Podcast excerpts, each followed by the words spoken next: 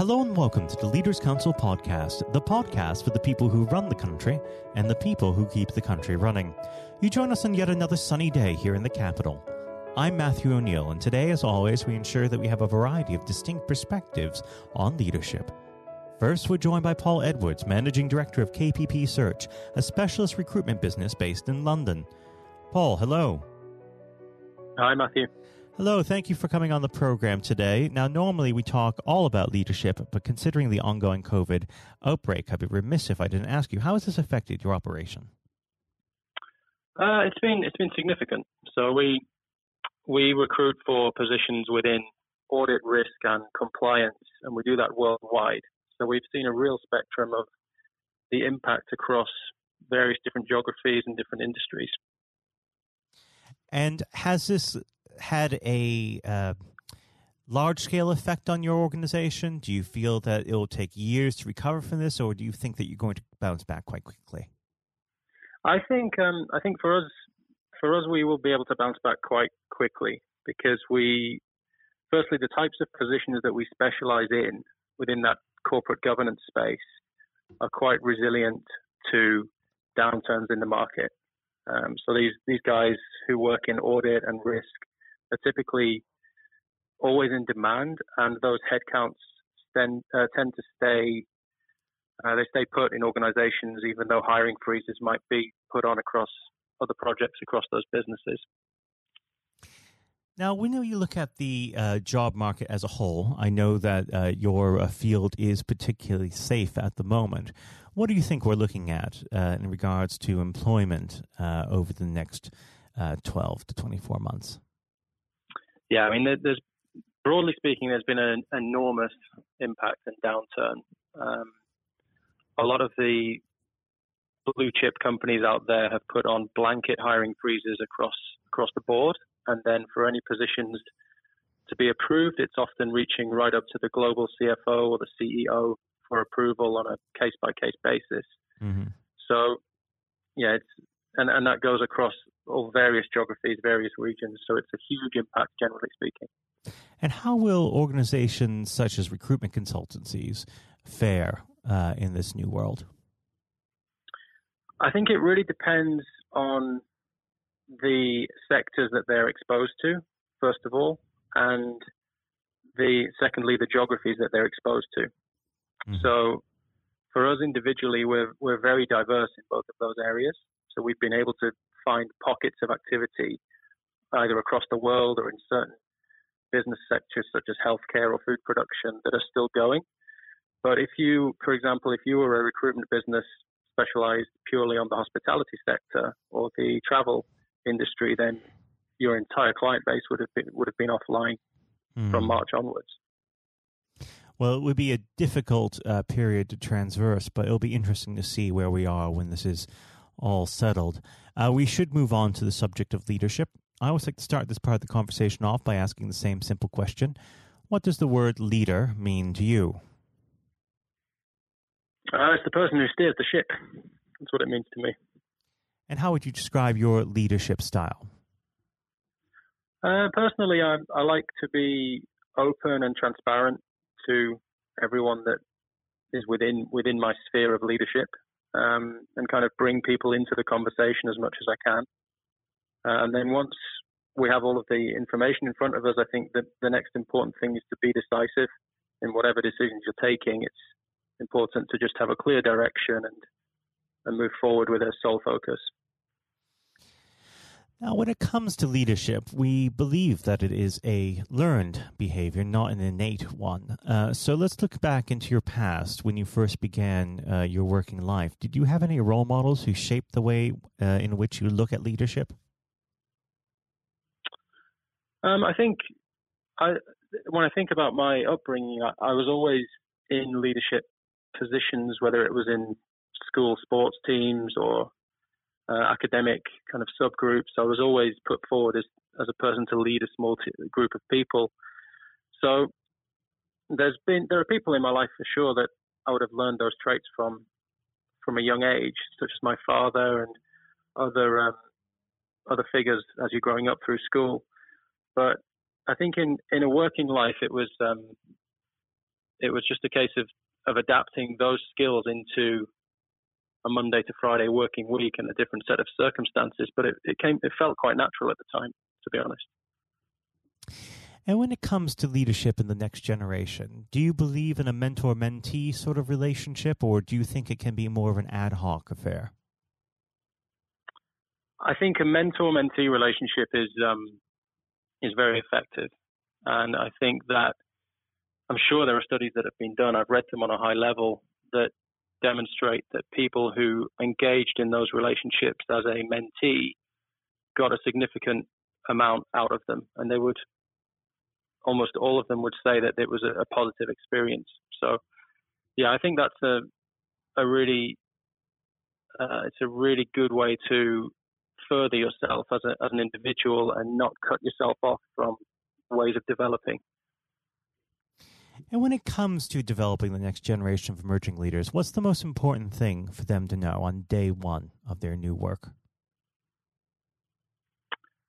Um, I think the I think one really important thing is to always think how other people are perceiving you and be aware that people are looking to you for guidance or support pretty much every time you're interacting with them. So it's a case of building that into your everyday uh, your everyday skill set, I guess, and just being acutely aware of what you mean to those people in order to then act accordingly. Now, when it comes to leadership on a grand scale, do you have any uh, inspirations when it comes from the world of big business? Any any role models who you look to today? Uh, well, I was a huge Manchester United fan growing up, so I've I've read pretty much everything there is to read about Sir Alex Ferguson, um, and I've watched him do countless interviews since he retired. And I think from him specifically, there's a huge emphasis on tailoring your approach to the different individuals that you're you're dealing with, uh, and that that's something that I fully agree with because you, if you take a one size fits all approach to to everybody, then you're you're really risking cutting some of those people off and, and not getting the best out of them. What sort of lessons can people draw from him? Um, resilience, for sure. Uh, I think he's he's a person who was obviously extremely successful, but you could look into specific pockets of his career and of his leadership that were not as successful as the overall picture. And if you if you zoomed in on those specifically, it would be easy to assume that perhaps he was he was going to fail or not make it um, as successful as he did. So resilience is something that I think must be in, in sort of a part of everyone that's a successful leader because there will always be part, uh, times that are difficult and times when things don't go your way. Well, it is an interesting subject to discuss. Unfortunately, our time together has drawn to its close. But, Paul, before I let you go, what does the next 12 months look like for KPP Search?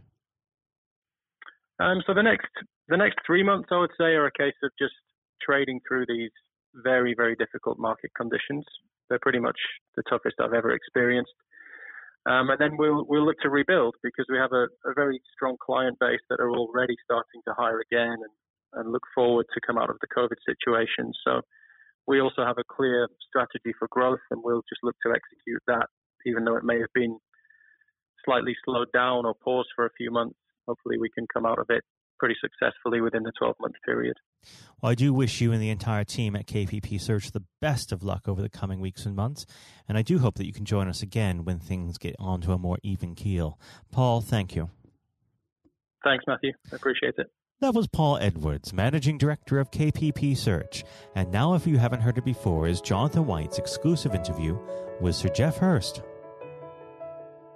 Uh, we're now joined, uh, though, by former England footballer and still the only man to score a hat trick in a World Cup final, Sir Geoff Hurst. Uh, thank you very much for coming on today. Uh, You're welcome. You're welcome. Good afternoon. Uh, and perhaps I should uh, start and get it over and done with. I know you must be bored with it, and you've probably been asked a thousand times. But when you got out for a duck playing for Essex, Geoff, what was going through your head at the time? well, of course, that's not one of the most asked questions I get. Oh, there, there are one or two people who are very familiar um, who, who, do Google me realise that I did uh, score nothing for Essex, uh, my only game for Essex first team when we played against Lancashire in Liverpool, a place called uh, uh Aigburth in in, uh, in, Liverpool, many many years ago, 1962, I think that was. So I didn't. Um, yes, I, I, didn't really feel it at the time. It was lucky to be playing. I guess there one or two injuries, um, but the problem that I had was was really messing about between the two sports. That was very detrimental to me uh, over that period of hmm. time, mm. being stuck between the two sports. And I think uh, for those that uh, don't know, there's a there's a, another world that might exist where um, Sir Geoff Hurst was a, a first class cricketer and not perhaps a, a footballer. But um, whether it's business or cricket or, or football, obviously the importance of leadership it can't be understated, no matter what form that comes in. When you were at West Ham, uh, Geoff, and when um, Ron Greenwood first uh, uh, came along, he made obviously some pretty radical changes was this a man that genuinely inspired confidence uh, the first time you'd meet him? Absolutely. I mean, he, he was simply a, a fantastic uh, coach or teacher, if you like, of football. And uh, the, the quite always mentioned when we talk about Ron Greenwood, Harry Redknapp, who was played under him and has been very successful as a player and, and the manager over many, many, many years. He um, he's come across many coaches, of course, and managers during his time over years, I guess he would still say that Ron Greenwood is the best coach he had worked with. He'd worked with. So you're very fortunate. I think you, you, think you're lucky when you come across if you have a great teacher at school and uh, a great coach as we had in Ron Greenwood, and of course a great manager in Alf Ramsey. So to come across people like that, of that caliber, can have a huge influence on your your career, of course, and, and then your life, and that's that's quite purely the case. Absolutely. And in those early days um, at West Ham, uh, with with a manager like like uh, Ron uh, there, it's also important to have uh, uh, confidence with your other players, and of course they become your friends. Who did you look at to at the time uh, when to inspire confidence in yourself? Was it Moore? Was it Peters? I think probably. Well, I was very fortunate to play with the caliber of the players I did again, again, extremely fortunate to play with the captain um, of England and West Ham and Martin Peters, who was a fantastic player. And some, as far as Martin's concerned, I think sometimes he didn't quite get the uh, recognition he deserved. What a wonderful player he was. In terms of inspiring confidence, I always probably say that the biggest influence uh, for me, I guess, would be the captain Bobby Moore. Although he was only uh, about eight months older than me. He graduated through the system probably three or four years earlier. He played for England in 62, four years before the final when I played. And so he, he was more looked upon him more as a senior player, if you like, not as a, a guy with the same age group as me. And I looked at how he how he uh, trained, how he acted, how he behaved, and how he played. And so he he would say, I would also say he was a big influence on me. One thing I would say about leadership, uh, what I do, I do understand clearly all walks of life, leadership is at the top is absolutely vital for a, a for a business, a football team, in any walk of life to be successful. And it's quite evident. I was in the motor trade for a long time as well, selling car warranties to car dealerships, and you could almost tell when you walked into the business uh, in a, many of the car dealerships you could almost tell from the moment you walked in by initial reaction, people came and welcomed you that the business was well run or conversely not well run at all. And so I understand the, the, value and quality of leadership. And that's why I'm very fortunate to be involved in my career in those early days with two two great leaders in, in Ron Greenwood and, and Alf Ramsey.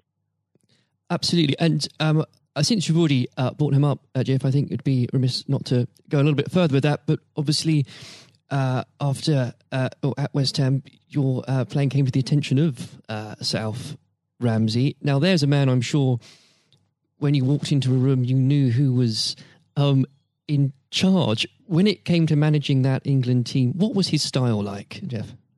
Well, one thing, the first thing I say about Alf Ramsey, he's probably over my life the most powerful influence who had on me um, as a person. Um, naturally, it happens to an extent because he's got your whole career in his hand. Whether he picks you for England or he doesn't pick you, it can have a, a great impact on your your career and, of course, your life. But Yep. in that era, I was involved for six or seven years. He, it was quite clear who was the boss. He was quite very, very strict. Probably at a time, it, maybe overly strict, but at a time you probably wouldn't get necessarily get away with it in, in today's football because it's changed dramatically in how you deal with with players then and players now. But he was the most powerful man I came across, and very few people. And he, he was quite ruthless in getting people out who didn't want to be who didn't want to be part of a group, part of a team. It is important that if you've got a group of people, and that's in any walk of life, they're all singing off the same hymn sheet, and you don't have anybody that's griping or moaning about the system. And if you've got people like that in your organisation, one thing I have learned, and I've taken on my life, and my family, you've got somebody in a group that doesn't want to be part of it, you, you get them out. And Alf, I think, was was quite ruthless with that in his, his staff. And I think that's one thing, I, one of the most serious things I think I've learnt over a long period of time. And is there, do you think, uh, a, a specific moment? I'm sure there's probably dozens, but is there a specific moment, if you could uh, perhaps pick right now that did show those uh, qualities in uh, Sir Alf so uh, sharply? Yes, I think for, for me, certainly, um, I think there are instances of players who you thought would, would be in the team or certainly in the squad, and surprising they were not. There was no necessary reason for it, but looking Mm. back, I do think perhaps they were people that Alf didn't think wanted to be part of a group.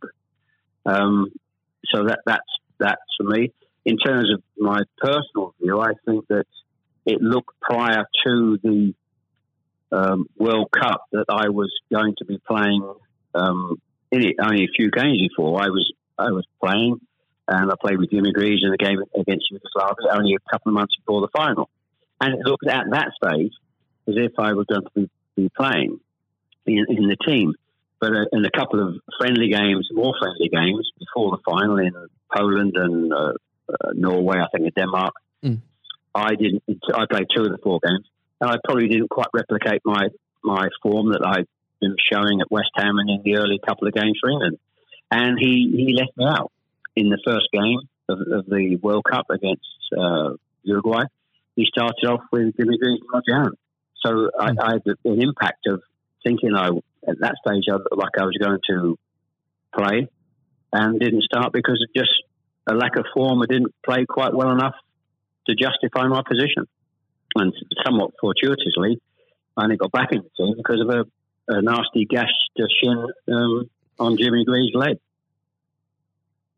And I think what you've said there, uh, Geoff, actually does sum that up really well. And more than that, whilst it's important to have that someone in charge with those qualities, it's almost useless if there isn't a strong and unified team behind them. And there really must have been moments, Geoff, maybe there weren't, weren't but uh, let us know in that 66 competition, the prolonged pressure on all of you, you know, the weight of a nation, did it get to you? Oh, not for me personally, no. I, I think, and I don't, uh, not for me, not for a second. I think Mm. I was just happy to be, you know, be involved in the squad initially. Um, not at all. I didn't. You're not aware of the magnitude of the occasion, really. Looking back, Al, Al. So I never really felt. People talk about pressure a lot, and it's there, and people, players talk about, people talk about it in life. I didn't really feel necessarily feel any great pressure, pressure during the time I was there. And what is also important to say about Alf Ramsey, the people he, he left behind that, that were left in the squad after he'd moved one or two players out, the squad were uh, a, a bunch of very hard nosed, professional, uh, top quality people. And that was again the leadership that Al showed. He, he got people in together that were very, very strong personally. Um, uh, and I think that was part of the success we had. We were uh, very, I always describe our, our group as hard nosed professionals. Uh, we have some great players, but overall, they were great hard nosed professional players. Um, and great quality people who we've kept in contact with, you know, over the years.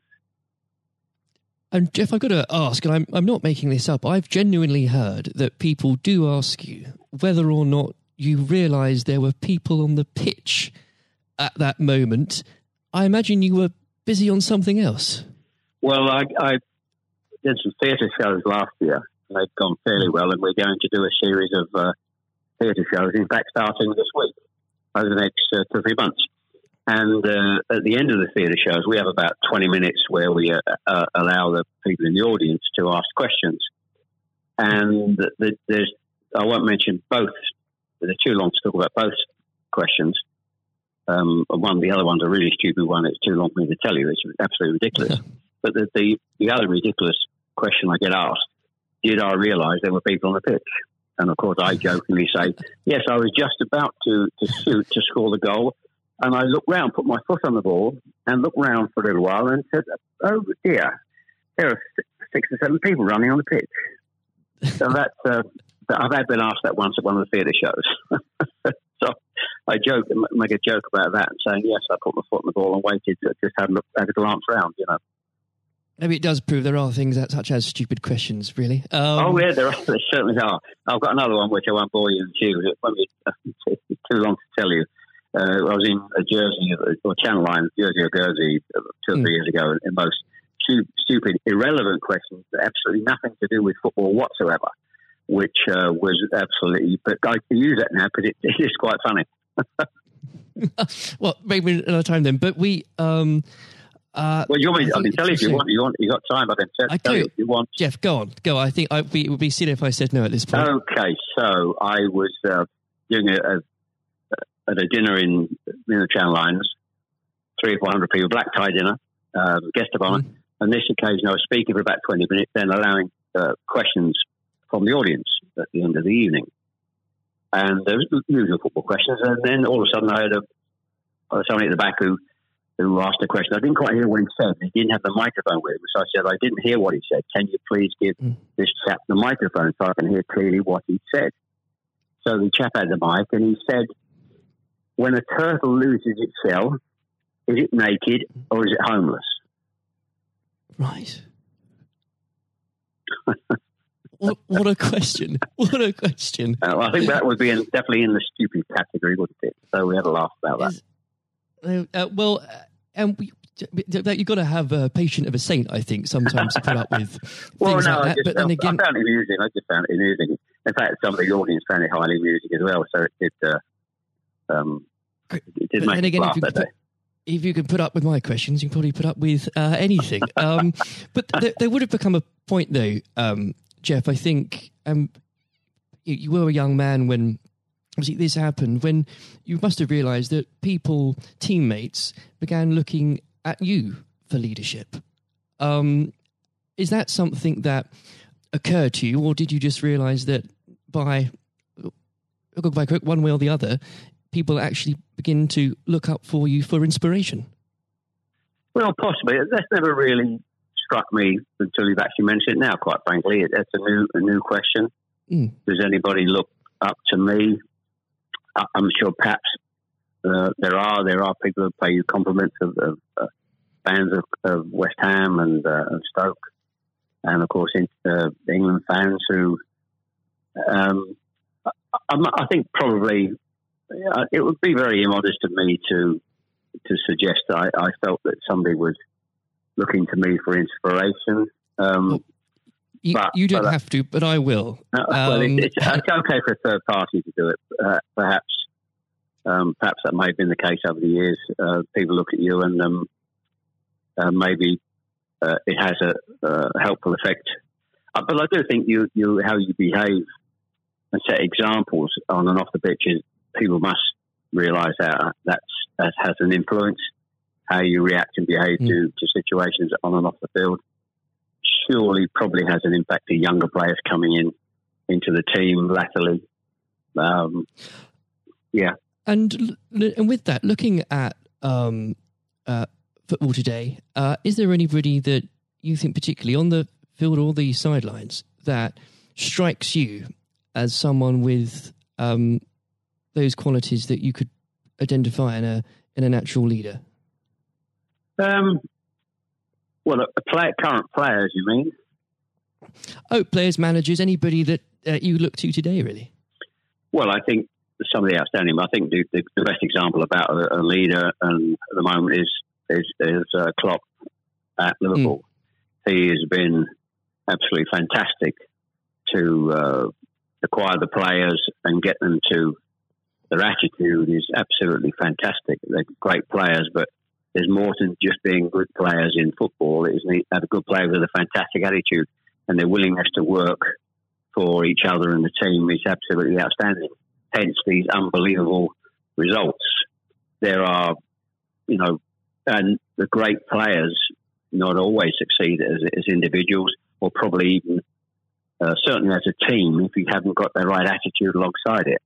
And they're probably, and that, that comes through the leadership. That's not just luck. Absolutely. That's, that's absolute leadership. He'd be the best example, of course, in, in football terms today. Uh, e- easily, easily.